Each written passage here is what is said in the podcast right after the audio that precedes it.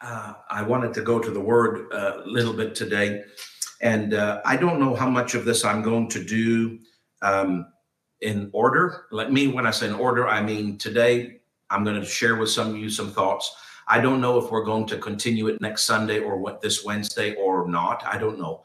Um, I know I have to do a series on this at some point in the year. I don't know if the Lord wants me to do it in person with you or or if I can do it on live stream. All I know is that I was sitting in one of the services with Pastor Edwin Anderson in the morning, and I know many of you watched the services, and uh, they were very rich in revelation. Uh, they're always always are. Brother Copeland was just phenomenal as always, taught on faith, and uh, and just all of them. Pastor Nancy, Brother Pastor Anderson, Pastor Josie. Oh, I got to say this to y'all if you didn't watch Thursday night with Pastor Joel Siegel, oh, Reverend, oh, wow. he's not pastoring anymore, his wife pastors, he travels. Reverend Joel Siegel, Thursday night, the last service. I need you to go on their archives and I need you to watch it on the on the World Harvest Church Dufresne Ministries website archive. He shared a very timely and very important message right now with what's going on in COVID and about conspiracies and about staying in the spirit, about staying in, in the truth of God's word and not being so easily swayed and moved by the news media and by this voice and that voice. And I'm telling you, I thought it was it was so timely for for this moment in time for what people are going through with all the voices and all the what I call white noise out there that is happening in the world I thought this is this is the this is a great message. I wish everyone in our congregation had been there on Thursday night. So all the messages were precious and powerful. But if you if you only have time for one, listen to Reverend Joel Siegel Thursday night. I believe it will help you. Amen. And it will help keep us focused during this season, focused on the truth and not on conspiracy theories or on the opinions of others. Let's just stay with the truth. Amen. So powerful set of meetings. But on one of the mornings with Pastor Edwin, the word of the Lord came to me as I was sitting there, and he said to me, I want you to share this with your congregation right away. Now, there's other things uh, that I'm going to share about the local church in a series, but I don't know when that will be. Maybe this Wednesday, maybe it won't be till we're back in person. I don't know. But I know he said, when you get home right away, right away doesn't mean Wednesday, it means today. Amen. Right away means today. He said, I want you to share this uh, something that you learned from Pastor Edwin. I already knew it, but when he said it, it just relit a revelation fire in my heart. And so I want to start, please, if you would, with um, the book of Revelations, chapter three. Uh, we're not talking about the four horsemen of the apocalypse this morning, uh, mm-hmm. praise God, but uh, Revelation has a lot more in it than just the apocalypse uh, or the end days. Revelations, chapter three, please, if you would, and uh, and verse 16. Have you got your Bibles there? Open them up. Revelations 3 16. Actually, let's start with 15. Praise God. And it says, I know thy works, that thou art neither cold nor hot. I would that thou wert that thou wert or would be cold or hot. So then, verse 16, because thou art lukewarm and neither cold nor hot, I will spew thee out of my mouth. My, my, my. Because thou saidest. Now, I want you to notice the next verse 17 is connected with being cold and hot. People don't usually read verse 17 because they just end with verse 16, but you should read verse 17 because it's connected to being cold or hot. Because thou sayest, why you cold or hot? Because why you lukewarm, in other words? Because thou sayest, I am rich and increased with goods and have need of nothing, and knowest not you don't, you you know it's not. Jesus is saying that thou art wretched and miserable and poor and blind and naked. Wow. Wow. Because thou sayest, I am rich and increased with goods and have need of nothing. Let me, let me, let me give you a little key here. The people that end up being lukewarm think they need nothing. Now, Jesus is specifying those that are rich think that because they've got everything that they need and, and, they, and they don't really need to use their faith because they're rich, uh, they have need of nothing. Now, he's talking to the church. Technically, this is the church of Laodicea that he's yes. writing. So that means they were rich. This is another good rich verse, Jenny. Amen. This is another rich verse that obviously people in the church of Laodicea were rich, or he wouldn't have said that they were rich. True, he's not talking to sinners, he's talking to the church. He's talking to born again believers here. and they were believers that had need of nothing, that were wealthy, that were well off. They had done well in natural living. They had businesses or success or whatever it was, they were doing well. And sometimes when you're financially set, you don't need to use your faith quite the same because everything's taken care of. You still do, obviously, for things that money can't buy, like healing and favor and marriage, and money can't buy that stuff. You always need to use your faith. But sometimes wealthier people get this illusion that because I've got money and everything's going good in my life, I don't need anything from God. And Jesus, I want you to notice this congregation because I'm speaking to you by the Spirit now that Jesus Himself, it's written in red, that means your master the captain of the host of the army of the Lord, your Savior, the Lord Jesus Christ, personally and specifically said that those people that felt that they needed nothing from God, now he said they were rich, but you don't have to be rich in order to feel like you need nothing. Some people just feel like they need nothing, but they're poor. They're just disinterested. They're just not, they're not stirred up on their on the inside. People that feel that they don't need anything from God, that they don't really need anything. They're not hungry for anything. Those people are verse 16 lukewarm. Yes. So how do you get lukewarm? You start thinking you don't need to come to prayer meeting. You start thinking you don't need to tithe. You start thinking you don't need to live clean you start thinking you don't need to not watch that movie with the pornography or with the horror or with the this or with the sleeping scene. It's not overt pornography, it's soft pornography. You see how somebody having sex in adultery or fornication, but that's okay because it's a romantic comedy. Right. You see, when you start when the when you lose the need, when when I need to be clean. I need to stay close to Jesus. I need to feel his anointing. I need to feel his presence. When you stop having that need, lukewarm is knocking on your door. Amen. Because he said, now rich people especially struggle with this, but anybody can struggle with this. It's not a, a, a financial status, it's a heart issue. If there is a an act of I have need of nothing, Jesus says, and he's talking to Christians here. Are you listening to me? Yes. Christians in the church of Laodicea. And he says, You that think you don't need nothing, you that are just satisfied, I'm just satisfied. Don't ever be satisfied spiritually. Amen. Don't ever just, oh, well, everything's okay. I'm just going to sit on my haunches. He says, when you have no need of more from God, when you're not pressing, Amen. what did Paul say? Forgetting those things, I press toward the mark of the prize of the high calling. When there's no press in you, you don't feel like you need anything. I always need something from God.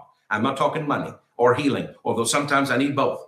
But I always need his presence. I mm-hmm. always need him to be pleased with me. I always need to hear his voice. I always need his power. I always need to know his will. There's an, an there's an eternal need in me for him.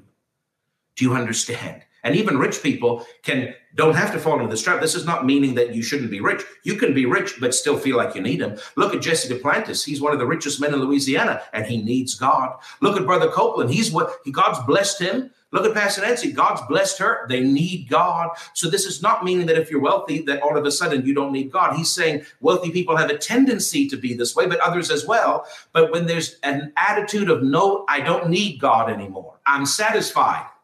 This is when you become lukewarm. You were hot, that's when you needed him, or you were cold, backslidden. He'd rather you be backslidden than have the attitude that you don't need him. Backslidden is I don't want you. Cold is I don't want you. But it'd be better, Jenny, for them to say, I I want you, that's hot, or I don't want you. Yeah. I don't need you. That's Luke, that, that's cold, backslidden. But to say, I love you, but I don't really need you, it's like me, I don't mean to be whatever, but it's like me saying to Jenny, you know, I don't really need you. I love you and I don't mind being a roommate with you. Right. But I don't really need to spend time with you. I don't really need to be intimate with you. I don't really need to right. do things with you. And I don't just mean sexually, I mean just friendship, right. just companionship. You know, Jenny and I, we like doing the dishes together. We like doing things together. It's not sexual in nature, it's just because she's my best friend. I just want to be with her. But what if I just didn't want to be with you anymore? I didn't want to sleep with you anymore. I just wanted to be roommates with you. What we would have done is we would have come from a very a place of passion and hot and fire, and I need you, to a place of lukewarm. I don't really need you. I'm just going to live with you, but not really with you. Amen. And and, and then the, now the cold is if I move out, if we separate or divorce. Now we're cold. But have you ever noticed that couples that have that luke? I'm, I'm speaking to you by the Spirit here. Amen. I hope you're listening to me, congregation. Yes. Couples that have that lukewarm relationship usually go cold, not hot. Absolutely. Most couples that have become lukewarm, they have the tendency to leave each other and become cold. Yes. They don't normally refire and become hot again. It's possible, but you but most don't. I'm just telling you, after 30 years of counseling people, I'm telling you, when they hit a lukewarm stage, 90% of the time it goes into cold. Yeah. It doesn't reverse back into hot. It can, but they're not willing to pay the price to get back into hot. It's the same with God. When people get to a lukewarm stage, it is going to, in most cases, turn into a cold. They may stay lukewarm for a while, but they're going to get cooler and cooler and cooler until they're backslidden. But you don't have to let it go that way. You can turn, you can refire, you can say, Father, I may be a little bit lukewarm. I may feel like I don't need much right now, but that's wrong. I see that you said Amen. the one with this attitude is wretched. Yes. The one with this attitude is miserable. Yes. Miserable. Miserable. The one with this attitude is poor. Yeah. So they were rich, but God called them poor. Poor. First of all, because their wealth is going to suffer physical, but also spiritually, they're poor. This one is blind. They can't see, not physically blind, but they can't see the truth. And naked. They're not clothed with his presence. They're not, they feel like, you know, when if, if you're thrust out and you're naked, you feel shame. Yes. So there you feel vulnerable. Mm. So there is a Jesus says you're with your if you're lukewarm because you feel like you don't need me. You don't need the local church. You don't need what I'm doing in the local church. You don't need your private prayer life with me. You're actually, even though you might be rich or you might not, either way, you're not interested. And you're actually a wretched, miserable, poor, blind, and naked, vulnerable, shamed Wow. individual. And he's preaching to Christians and even rich Christians Amen. although it applies to any Christian. So what is what is the thing here? He says, "Don't be lukewarm. I'd rather you backslide or be hot for me, but don't be in this attitude of I don't really need it, but I'm here. Right. I don't really need you, Jenny, but I'm going to live as a roommate with you, not as a husband uh, to you. I, I don't really need you, Pastor Craig. I don't really need promise of life, but I'll just kind of show up. You displease the Lord Jesus Christ yeah. with that attitude. He wants you with the fire of needing. Amen. I need to be with my brothers and sisters. And not just I want, I need it. Amen. Did you notice he didn't say, and have want of nothing? It's not just a matter of I want to come to church, I need to come to church. It's not just I want to worship with my brothers and sisters, I need the corporate, glorious, anointing experience Yeah. of corporate worship. I need to sit there and hear my pastor teach me. Not just that I want it, I want it too, but I need it. He used the word need. It's a necessity in my life. When there's a need for things, your actions will show it. The, the, the person that needs to play golf wakes up at 6 a.m. for the tee time, or he doesn't wake up at 6 a.m. any other time in the, in the week because there's a need in him. It's a want, but he needs it. Amen. That's why he that's why he disciplines himself to do it. The person that needs God gets up to pray.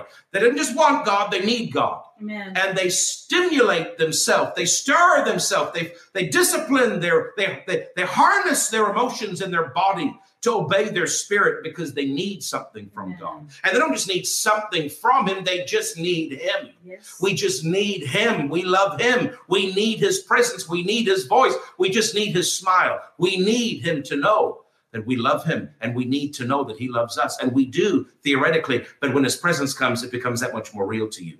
And there is a need. Now, Pastor Edwin never preached this verse. But, but I'll share the verse that he preached in a second. But as I was listening, I heard the Holy Ghost say to me, say to me, when you get back right away, I want you to talk to them about being hot, cold, and lukewarm and that the fact that when they're lukewarm, they feel like they don't need me and they don't need you as the under shepherd and they don't need the local church. And that is so dis- that's so displeasurable to me that I call them wretched, miserable, poor, poor, blind, and naked. And these are believers he's talking to, not sinners. And I expect them to make a change. And so I, I just want you all to know that God expects you. Uh, he, he- this is not an option. This is not well if you feel like it. He expects you to need Him. He expects you to have an attitude of, "I need you, Lord. I'm hungry for you, Lord. I'm filled with passion. I'm no longer cold." Maybe you were wet one time in your life, but then you got born again. You became hot. Now you're flirting with lukewarm, but I reverse it back to hot, Father. I reverse it back to hot. I reverse it back to hot. It's so important. Pastor Nancy made a statement to me.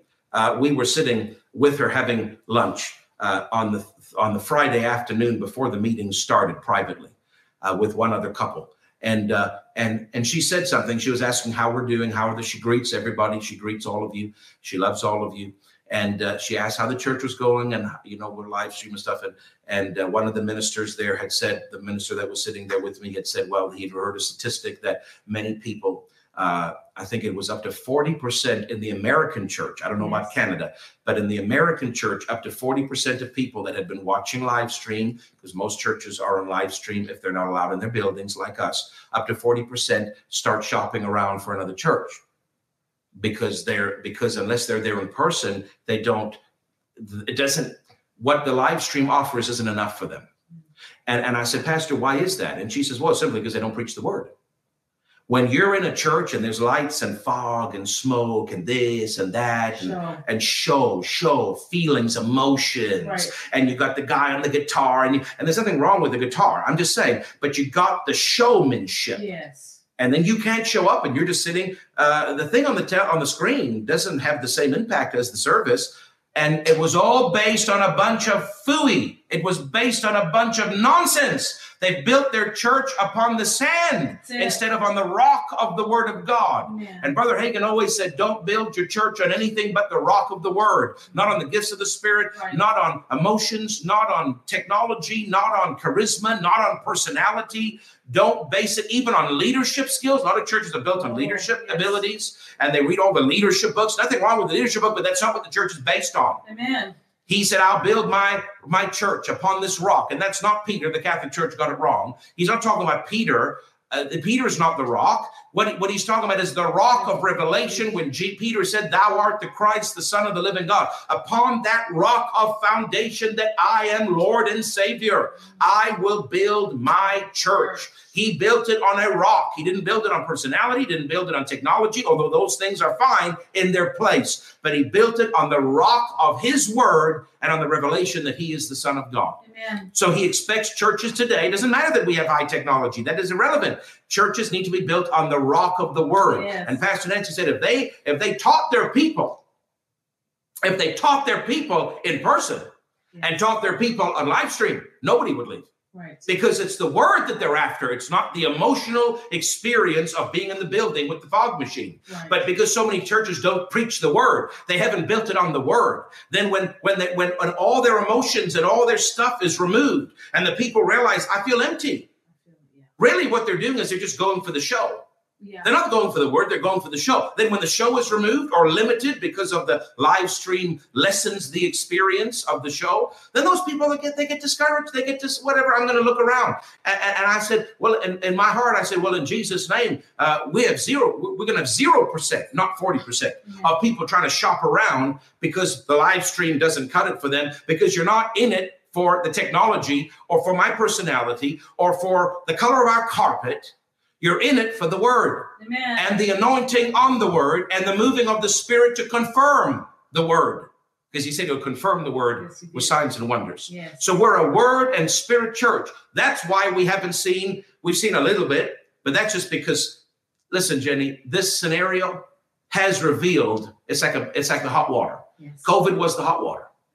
And and and people have been the tea bag, been put in the hot water Amen. It was it's been a year of shaking. It has been. And things that can fall when the shakes, when the when the when the earthquake shakes, buildings that are made right stand, buildings that aren't made right fall. That's right. And so there's always going to be a falling and a standing when there's a shaking. Yes. Amen. And in our church, we had maybe less than 3%, maybe 3%, 3 to 5 I would say generously five. I don't even think it's that high. I think it's more like 3%, 2 to 3% when I looked at the numbers last time of people that had basically uh, you know, they didn't tell us they've left, but they've stopped tithing and they've just they don't they don't watch, they don't tithe, and they've just disappeared. They didn't tell us they were leaving, they didn't say goodbye, they just disappeared. And some of these, if I told you who they were, you, would scratch your head because you know the words of grace that come out of their mouth.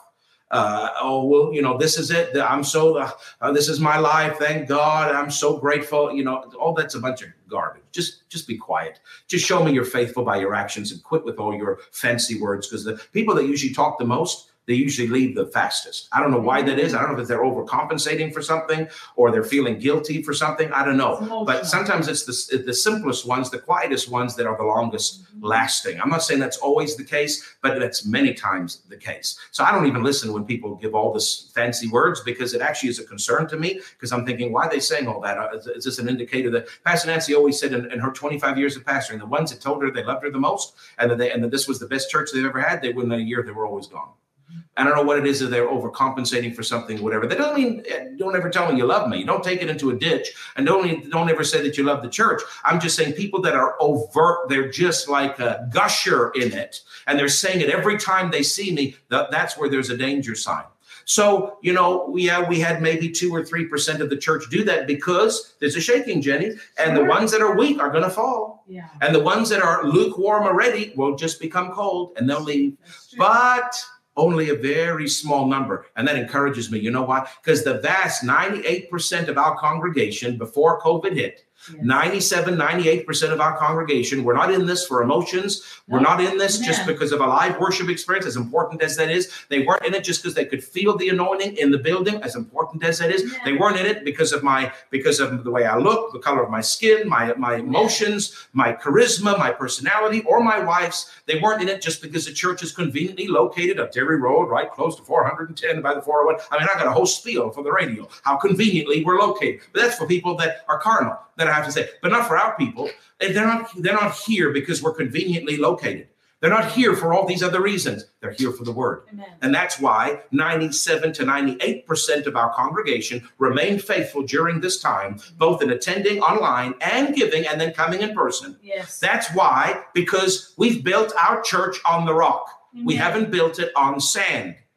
And so I said, thank God, Pastor Nancy, your church, my church, this other minister's church, uh, we have they, we none of us have experienced such a loss because we built it on the solidity of the revelation of the word of god and that is why you come that is why you watch that is why you that's why because of your covenant and because you're growing praise god so I, I say this to say, and, so, and, and, I was saying, as we're sitting at the table, we're talking about this thing. The other minister said about the 40%, and we're talking about that a little bit. And then Pastor Nancy said a statement, and I pulled up my phone and I wrote it down because I thought it was good. She said, A cup of coffee will cool quite quickly when removed from the heat source. Amen. Just in the natural. Yes. A cup of coffee will cool quite quickly when removed from the heat source. I thought that is so true. You take a cup of coffee, it's going down every minute. It goes yeah. down a part of a degree and then a full degree and then another part of a degree and then a, until you have the to your personal preference. You know, you let it sit there a while until you it gets to the place where you like to drink it. And everybody's a little different on that. And the heat source is the key. Amen. If you have a plate or a warmer and it's a heat source, it'll keep that coffee hot. Tim Hortons in their thing, you know, they put that carafe back in the yes. heat source to keep it boiling hot.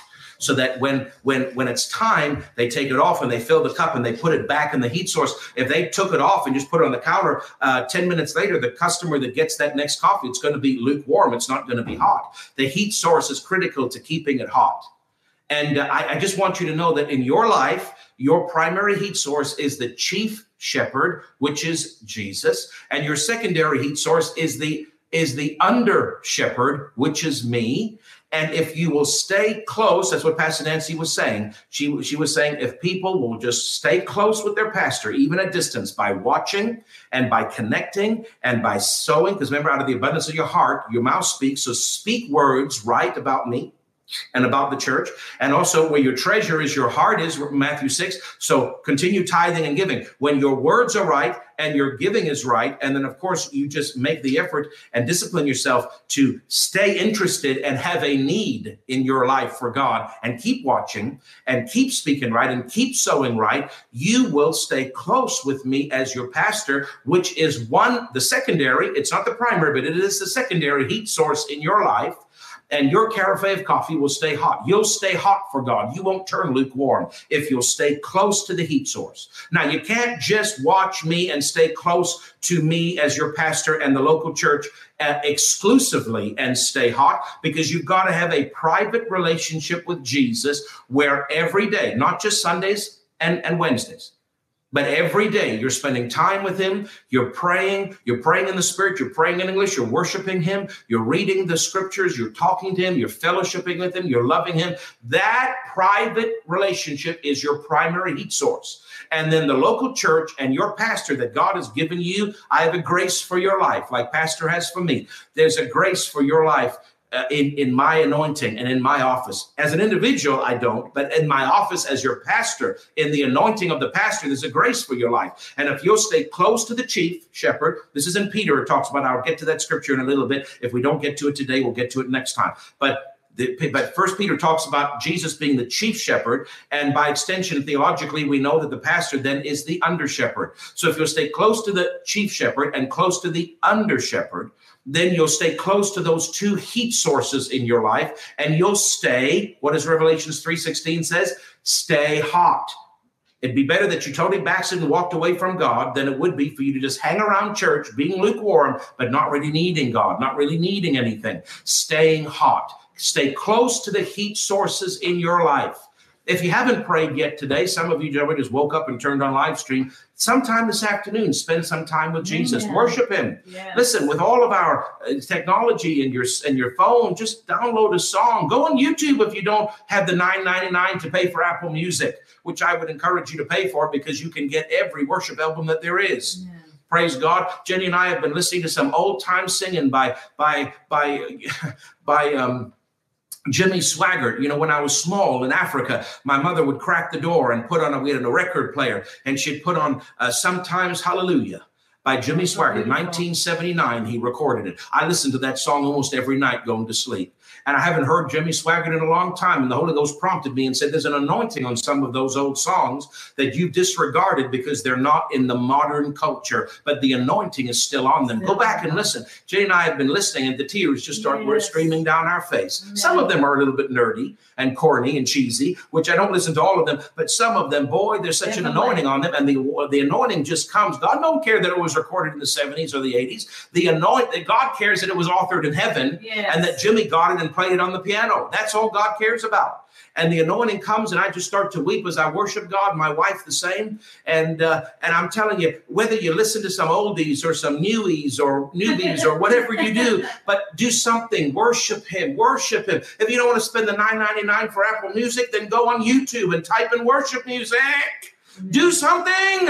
Show him that you need him and work your hands and say, I love you. I worship you, Father. I bless you. If you don't feel like praying, then pray the prayer of praise and worship because praise and worship will put you in that flow to do the other kinds of prayer. Yes. Spend time in His Word. That is your primary heat source. Commit to it, connect to it every day, yes. and you'll never go lukewarm. You'll never feel, I don't need something. Stay with me, like I preached Wednesday before I left, like the like the like the cavalryman, that the, the, general that rides his horse into war. And, and he said to me in in, the, in that psalm that I wrote, it, it, that, that the Holy Ghost came on me to write in the fast, the noise of the rider, and the noise of the rider is him. He showed it to me as he as he rides and into war. He's saying, "Don't get distracted. Don't get don't don't don't let the foliage and the roots and the rocks and the trees cause you to leave me. Stay close because we're about to enter battle. Mm-hmm. And I call to you and I say, stay with me. We're in we're in this together and we're going to win. Yes. Now that is the local church, the office of the pastor, staying connected. This is a secondary heat source for you.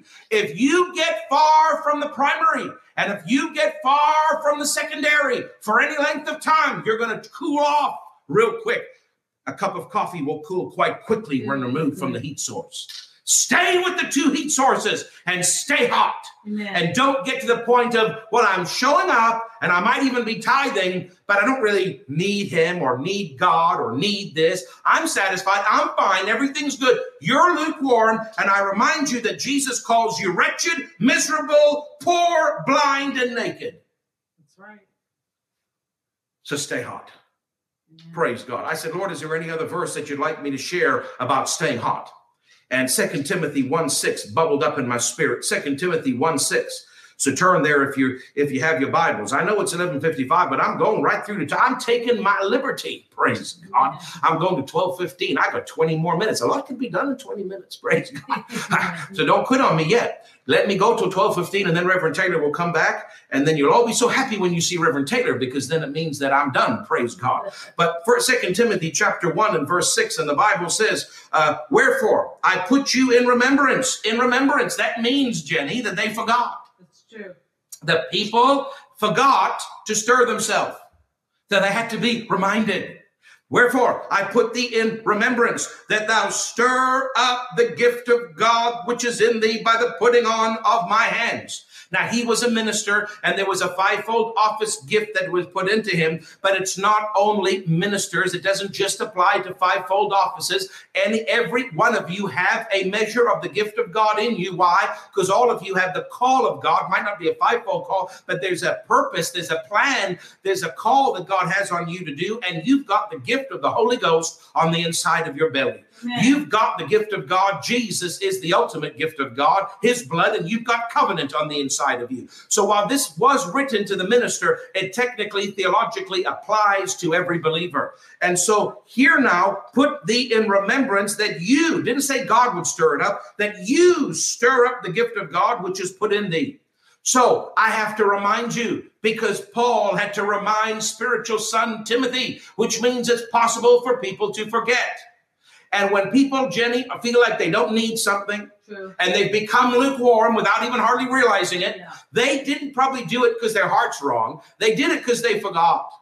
So you need to be reminded. You need to be put in remembrance to stir up the gift of the Holy Ghost, stir up the presence of God, stir up the power of God, stir up the hunger for God, Yeah. stir yourself. I can't stir you.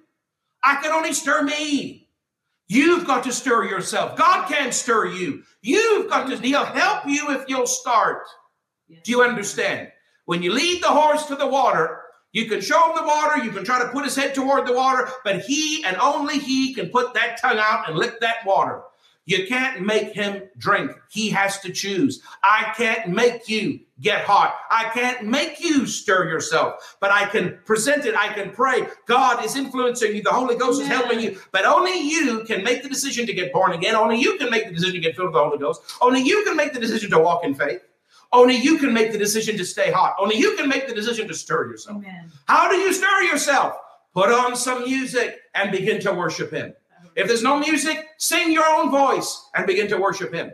Pray in the Holy Ghost. Just choose to do it. You don't need to feel anything. Read the Bible. Just choose to do it. You don't need to feel anything. And as you pray and as you're in the Word and as you worship and as you minister to Him and as His presence comes, you will stir yourself up. And you've got to do it every day because Lester Sumrall said faith has to be renewed every day. Yeah. Stirring has to be done every day. Day. If you let it go too long, you'll start getting cool because you're Yeah. removing yourself from the heat source. But I show up at church, but I watch church. Yeah, but your primary heat source, which is Jesus. Yeah. If you're not connecting with Him, you're removing yourself from the primary. The secondary won't be enough in the long term. People that never pray at home, but they're faithful to come to church, it will hold them for a season. But after that, they'll still fall into lukewarm and coldness. Yes. because you can't it's not only about church although church is hugely important but it's your pastor is hugely important but jesus is your chief. I'm just the under. Jesus is most important. Amen. you've got to have that connection with him. You've got to need him. Yeah. you've got to love him. It can't just be what i want you lord. It's i need I you. need you. i need you. Yes, Lord. oh i need you every hour i need you Praise God. I need you, Lord. That's the right wording because Jesus said, when you act this way, you say you have need of nothing, Right. but you have great need. You have need of the presence of God, the power of God, the healing of God. And if you've got all the money you need, which most of us don't, you got all the health you need, which most of us don't, but if you do, praise God, you still need his presence. You still need his, you still need his instruction for your future, your future being that day as well as next week, as well as next month, as well as next year. You need to know, you need counsel. So that you don't go the wrong place and get in car accidents and get hurt.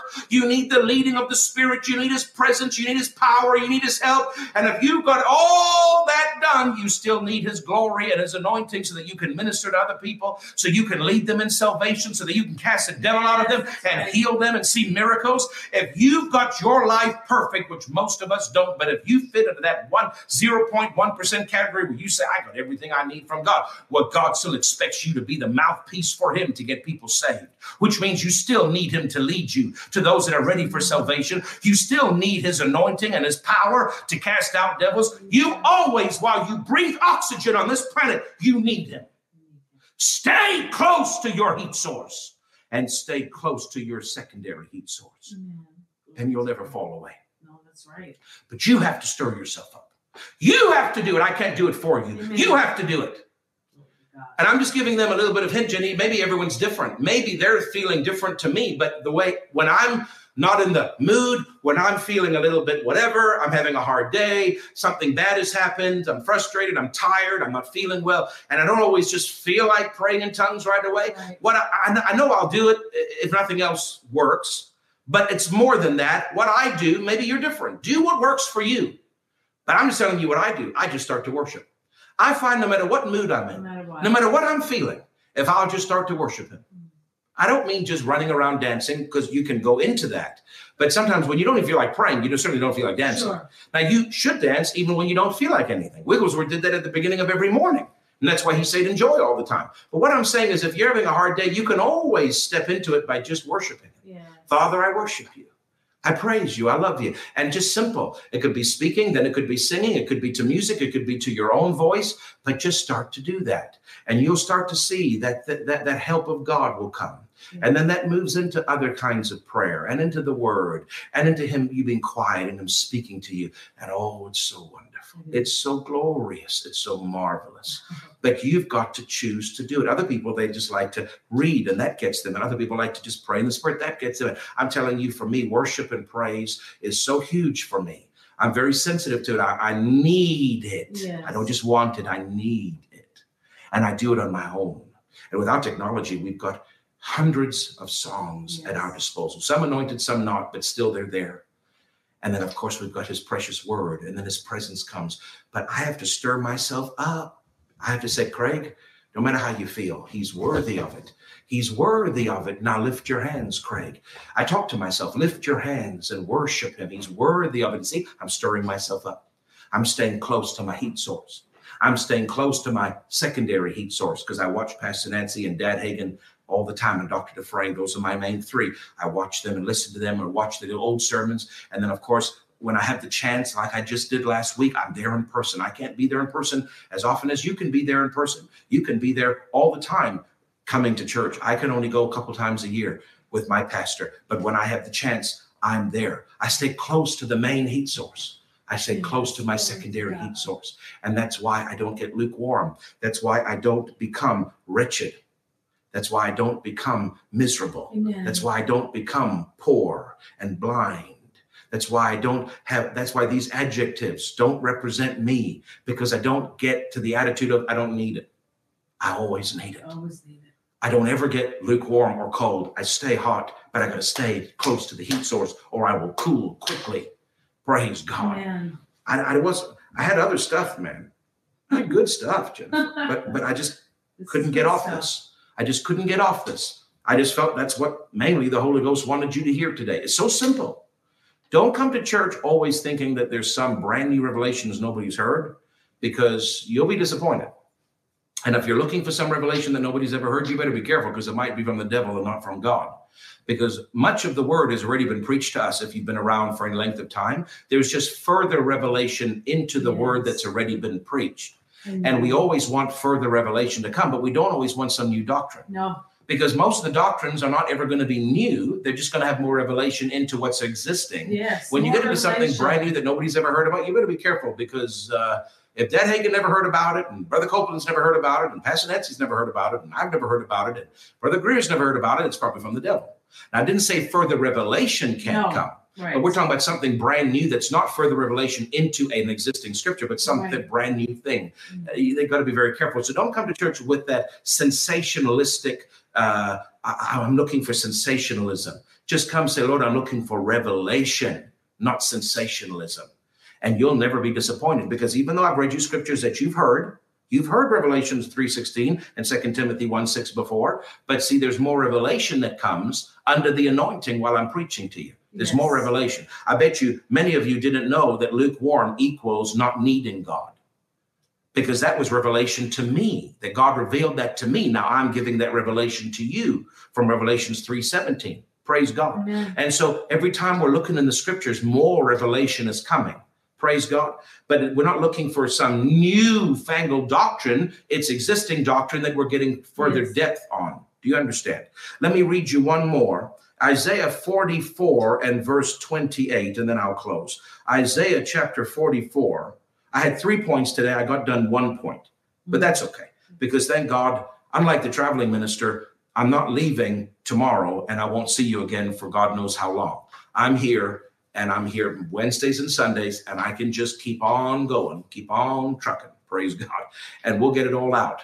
But but my job is to be led by the Spirit more than trying to get through my notes. And I felt the Holy Ghost wouldn't let me get off that. And that preaching anointing came on me. Praise God, amen, Hallelujah! Amen. Thank God for the teaching and the preaching anointing when Pastor Anderson was teaching this week about the pastor and that most pastors are teachers, some pastors can be preachers, but typically it is what did he say, Jenny? It is a more shallow, shallower church, revelation wise, because preaching is more to inspire and it's more to get you, you know, it, into the gate, but teaching gets you all the way through the gate, so to speak. And teaching is instructional and informational more than uh, inspirational. But then my wife, and I said to Jenny, I said, maybe, I said, honey, am I a little bit maybe of a shallow, per, uh, is our church shallow maybe? Because I, I, I do preach and my wife said, because she she's the recipient, I can't always tell because I'm the one here, but she watches and listens. And she said, no, she said, you've got a nice balance, Craig, of preaching and teaching. She said, you there's the anointing that comes on you boldly to declare and proclaim, which is preaching, which is inspired. It's it's it's, inspirational, and it's often by the gift of prophecy, which is inspired utterance and proclamation. And he, she said, but you also have that teaching on you where you can teach us the Bible and uh, you don't, and, and then you're not always aggressive and loud and stuff, but you're teaching. And sometimes, like a few minutes ago, the anointing that came on me, I felt it come on me to preach while I'm teaching a point, but I'm preaching it. Amen. And other times, like right now, that anointing is softer and gentler. But you see, uh, not every minister has that. And, and in fact, most ministers that I hear, uh, especially in our camp, they have a teaching anointing only or they have a preaching anointing only, but they don't really teach much. They don't really. God's gifted me with a unique blend where there's preaching and teaching, where I proclaim and declare as well as teach and instruct. And that is unusual. And that really, I believe, is part of that apostles' Amen. office more than the pastoral office. Absolutely. Because the pastoral office is more teaching, but the past, but the apostles' office can be both. Yes. It actually can touch all five. And I don't say that because I'm promoting myself. I say that because the prophet of God that Dad Hagin personally endorsed as a genuine prophet of God for Amen. the end days, Reverend Randy Greer. Reverend Randy Greer has publicly, on numerous occasions, talked about my apostolic office. So that's the only reason I'm saying that. It's not to promote myself or to think I'm more highly of myself than I ought to. Uh, and I would have never said it had he not said it.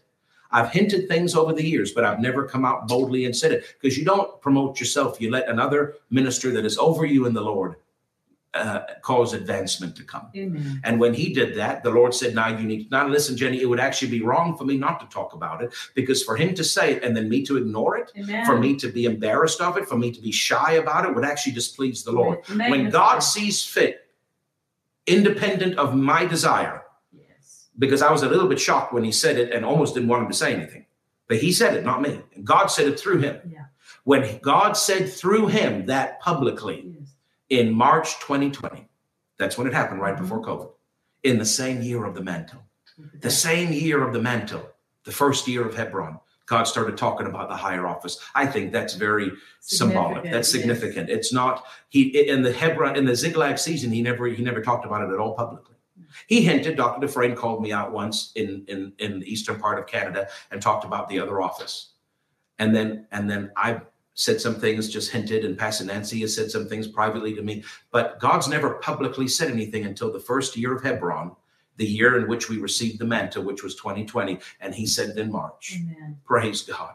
Yes. Hallelujah. Wow. I think that's very symbolic, Jenny, because when remember God said to me 2020 was four parts fellowship, distraction, sacrifice, and anointing. Yes. And fellowship was the beginning of the year, distraction was COVID. And then, of course, the fast and all that stuff was the sacrifice, and then picking up the anointing in that end of that fast, the, the mantle. But the beginning was fellowship, and we were only with Pastor Nancy at the beginning in January, and then with Reverend Greer in March. That was the only two ministers I saw the whole year. But but when he equated it to uh, Elijah walking with Elisha before he got the mantle, and the Bible says they talked together. I want. I don't think they were talking about you know antelope. I don't think they were talking about you know brother Bob's uh, big toe that was hurting in Jericho. They were talking about the anointing. They were talking about the call of God. They were talking about things that related. When you know you're about to see somebody for the last time, you talk about the most important things. You don't talk about frivolous No, things when you know right. that's the last conversation Yes. you're going to have. Yes. I wish I had known it was the last conversation I was going to have with Doctor No. because I would have talked to him probably a little differently Yeah. in that restaurant. Then he went there with me and the Ramoses, and we had food together. Four times, three times that week that I preached a Bible school, he picked me up in his car, had three lunches with him. He died the next week. And uh, and, and in that last, I wish I had known. I would have asked him some things differently, but none of us knew. He didn't know. But but he looked at me. You pay attention to the last things. Oh, yes. He looked at me very intensely and he said, Don't ever stop preaching the word and the spirit. Don't ever stop preaching faith. I said, I won't, Dad. Like, wh- why are you saying that? Don't ever stop. He was very intense. Don't ever stop preaching the word and the spirit. Don't ever stop preaching faith. A lot of people have departed from it. You don't ever stop preaching. You hear me? You don't ever stop preaching that. I said, Dad, I won't ever. I said, Well, word and spirit people, I'll never. I'd rather put a knife to my throat than stop that. I've seen other people do it, but don't you ever do that. And then he died the next week. You see, he was reinforcing my foundation. Oh, yes. Praise God. What was I saying, honey, before I got off on that? I don't know if you know if you remember. The conversation from Elijah. Yes, Elijah and Elisha. Elisha, they were obviously talking about ministry, about the call, about the mantle, about because that's the last conversation. That's an important conversation. And uh, I th- and, th- and that God said that conversation that they had represented symbolically your fellowship with Pastor Nancy and Reverend Greer in the beginning of this year, because that was our Hebron year. That was our Plain of Jordan year. Yes. That was what the first of four segments of 2020. And I think it's interesting that in that fellowship time with Randy Greer, Yes. which was like the Elijah to Elisha parallel. In that fellowship time, which included not privately only, but also when he was in our church building preaching, he was talking to me and to the congregation, privately and publicly, about things to do with the mantle, the ministry, the anointing, and the office. Just like Elijah and Elisha discussed holy things, so Pastor Nancy discussed holy things with me in January, but also Greer, he was the only minister we had in our physical building in all of 2020. I believe if Pastor Nancy had come, she would have said some things. But because she wasn't there, God used Greer. But he was the only minister in our pulpit in the entire year. And so God took that opportunity with Randy Greer as a bona fide prophet of God to talk about some things about, like Elisha and Elijah, holy things, things to do with the ministry, things to do with the office, things to do with the mantle, things to do with the anointing. And it's not coincidental that God wouldn't release it publicly until 2020, which was the year of Hebron, the year of the mantle. It is not coincidental that he released it publicly at the time that Elisha fellowshiped with Elijah. Amen. That the man of God, somebody over me, would say publicly and privately, there's an apostolic call on this church. Do you remember he said that? Yes. That was then, right? Am I correct in saying that? Yes. I'm not misremembering that. No, I, I think he might have said a couple of things lightly in previous years, but he really hammered that in March of 2020 because this was an important time in God's mind that he communicate to our congregation that it's not just the pastoral office that I stand in, but there's a there's an international global pas- uh, an, uh, anointing and office in the apostolic call for me. And so sometimes that anointing to preach and teach will operate because I'm not just solely a typical pastor. So sometimes you'll see these the differences with me, and it's and it's not just because I'm emotional. It's because the anointing comes on me sometimes a little differently to a typical pastor, and I don't only just teach. But that should make you happy because you you get extra, you get bonus being in my congregation. Yes. You really do. I'm not just saying that pridefully, but you get bonus because you get the pastoral and the teaching gift, but you also get the apostolic gift. To a measure. It doesn't operate fully in the local church, it operates globally more fully. But there's a measure of it that will trickle into the local church as well. Praise God. Amen. Hallelujah. Now, Isaiah, what did I say, honey? 44 as we close. Isaiah chapter 44. That's right. And I want to I want to just read you when Pastor Nancy said a cup of coffee removed from the heat source will cool quickly, cools quickly when removed from the heat source. And that's why up to 40% of many of the seeker sensitive churches in the States are shopping around and leaving because it wasn't built on the rock of the word. It was built on the sand of emotionalism and showmanship. And she said to me, she said, But Pastor Craig, your foundation is strong. Our foundation is strong. The other couple's foundation was strong. Yes. And so that's why things should not be crumbling around us when the earthquake comes. Not and they all. haven't. Not at all. Two to three percent. That's it. And there's always some There's rascals. always some. There's always some rascals that don't get it. That's okay. Praise God. God will replace them sevenfold. We're not going to suffer any loss for it. Uh, and hopefully they'll come back because they're precious to me. I don't just cut them off because they left. I want them to come back and get replugged in and stir themselves up and become, I need this. Praise God. Do you hear this? I think we should call the sermon I need it. Praise God or I the, having a need for God or something like that. But have that word need because that's what the that's the word the Lord emphasized this morning. Jesus said, "You rich ones, you have need of nothing." In other words, really, not just about being rich, it's about those satisfied ones. If you're satisfied, you're just satisfied with your life. You have need of nothing. I'm never satisfied, no matter how rich I ever get. I always have a great need for God and a great need for the local church and a great need for those that are over me. And if you stay with the need, the needing for something, the longing, the hunger, the passion, the fire, you'll always stay hot. Praise God. God. But Jenny, the scripture is about the word foundation because our foundation has been laid strong. Yes. Now, some of you that are new, you didn't know this, but when we first started the church, we said this all the time. This was our scripture that we spoke over our church all the time. And and and I've told Pastor Harpreet and I've told Pastor Chris Mm. Crookshank, say this over your churches all the time. It's powerful. Now, watch this now, verse 26 that confirmeth the word, Isaiah 44 26, of his servant, and performs the counsel of his messengers, and that says to Jerusalem, Jerusalem representing the local church. Right. So I, I said over the Promise of Life, and Pastor Chris says over Faithway, and Pastor Matthew, it's so important, Pastor Matthew, you say this over Promise of Life Delaware, and Pastor Happy say this over Promise of Life South Asian, and says to your church, Jerusalem, Thou shalt be inhabited. And we still say, Promise of Life, be inhabited in Jesus' name. New people come. New people be filled, fill our seats. We don't stop saying that. And to the cities of Judah. In other words, the, all the departments within the church. Isn't that Yes. beautiful? The cities represent the departments. Jerusalem represents the church. The cities of Judah represents all the different aspects and facets within the church. Thou shall, ye shall be built. Hallelujah. So we say to the congregation, to the seats, be inhabited. Yes. To the departments that make everything work right, be built, be Be built. developed. Praise God. And I will raise up the decayed places thereof. The parts that aren't working right, the people that aren't living right, God will work on them. That saith, verse 27, to the deep, be dry, and I will dry up thy rivers. Now watch verse 28. That saith of Cyrus, he is my shepherd, and shall perform all my pleasure. Now watch, now repeat the phrase. And saying to Jerusalem, notice there in verse 26, it says that saith to Jerusalem, now middle part of verse 28, and saying to Jerusalem, that's to the promise of life church, pastors, other pastors, that's to your churches, thou shalt be built, and to the temple, thy foundation shall be laid. So I would say three phrases, and I'd repeat one of them twice based on the word. I would say, Promise of life, I command you, I command you to be inhabited. I command the foundation to be laid. That's people coming and doctrine sound. Amen. Amen. And I command Promise of life and its departments be built. Three phrases.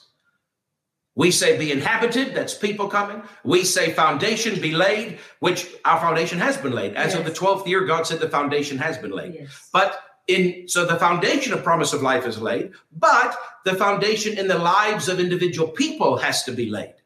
So we can still say foundation in the lives of the people of promise of life be laid. Promise of life be inhabited. Praise God.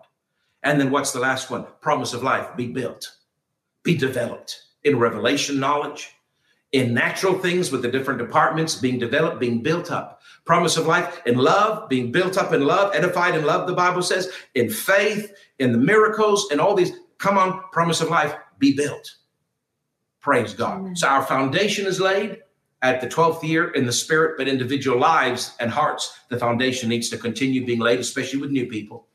Promise of life will be inhabited, new people coming and existing people staying. And promise of life built, built up in the words of faith, built up in power, built up in miracles, built up naturally, leadership with all the denomination, with all the denominations, with all the departments being developed appropriately. This is what we say. Now, because Jenny, we have had our foundation laid, we've had our people built, and we've we are an inhabited church. That is why we didn't see more than 2% loss That's right. this year. And I believe all those, or the few that represent that 2 to 3% loss, are either going to come back and get right or God's going to replace them. Because we're not going to suffer anything because the path of the righteous grows brighter and brighter, not weaker and lesser and darker. Praise God. So, my brothers and sisters, I'm done now.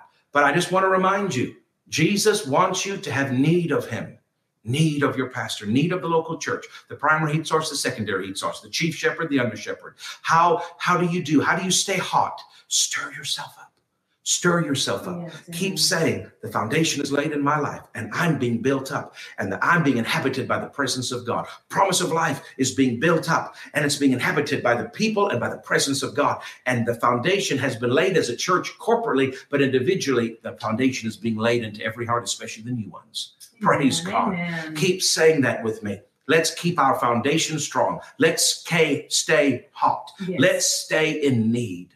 Praise God. God. Can I tell you as I close, Jenny? I'm going to finish this and then I'm going to take my tie off and we're going to have some lunch. And the people are going to go about their business and they're going to lock the building up, count the offering, go home, and everybody's going to have a normal day. But I'm telling you, probably within a few hours from now, because I can't seem to go very long, I'm going to have that sense in my heart. I need him. Yes, I need him. And I'll go somewhere alone in the house. I can't drive now because I'm isolated and quarantined, but I've got lots of rooms I can go into. I've got a little prayer closet. It's where I received the mantle. I'll go in that prayer closet or I'll go in my bedroom and I'll just put on my worship music and I'll just start to mm. worship him because I need him. It's not just something I want, it's something I need. I need him. I need his presence. I need his voice. I need to know that he's close to me. I need him to know that I'm close to him. I need his word. I need revelation from his word. It's my life. It's my life. Amen. I'll listen to Brother Hagin probably later today. I'll listen to some of the sermons again from camp meeting later today with my amen. pastor. See, that's my secondary heat source. But my primary is I need him. Amen. I need him. As long as I have need of him, I'll always stay hot. Yes. Pray and I stir myself up. It doesn't have, it's not just going to pop on you like ripe apples off a tree. You've got to stir yourself up to have need and you'll stay hot. Father, I bless the people. Yes, I thank you for them. I thank you, Lord, even though I had much else to share, you know, another two points, another another 66% of my sermon that I could have preached, but you just wouldn't let me get off the first point. So that means that you wanted me to repeat it over and over again, say it from different angles, say it in different ways, so that the people would get it. Lord, it's simple, but it's profound. So, Lord, we need you today. We love you today. We appreciate you today. COVID or not, lockdown or not, live streaming from the building or home makes no difference for my love for you, for my need of you, and for my love for the local church and my need for the local church. I praise you, Father. Lord. Let the congregation feel Pastor Jenny and I's deep love for them. More importantly, let them feel your deep love for them, Father. In Jesus' name, they're under the umbrella of our divine protection and our office. And, and the rain may be falling, but it won't fall on them. Problems might be happening. Remember, Jenny, that word I had during the first lockdown? I saw that umbrella and I heard the Lord say, The rain's falling, all the problems, all the loss, everything. But if they'll stay under that umbrella, they'll be safe. And that umbrella represented their submission to me as their pastor and to Promise of Life Church. Yes, Lord And if they'll just stay under the umbrella of my office and of this local congregation, Yes, you will be safe. Amen. Glory. Praise God. In the year of drought, we will not be afraid. No, Our leaf will remain green and we will not cease yielding fruit. that's right. Praise God.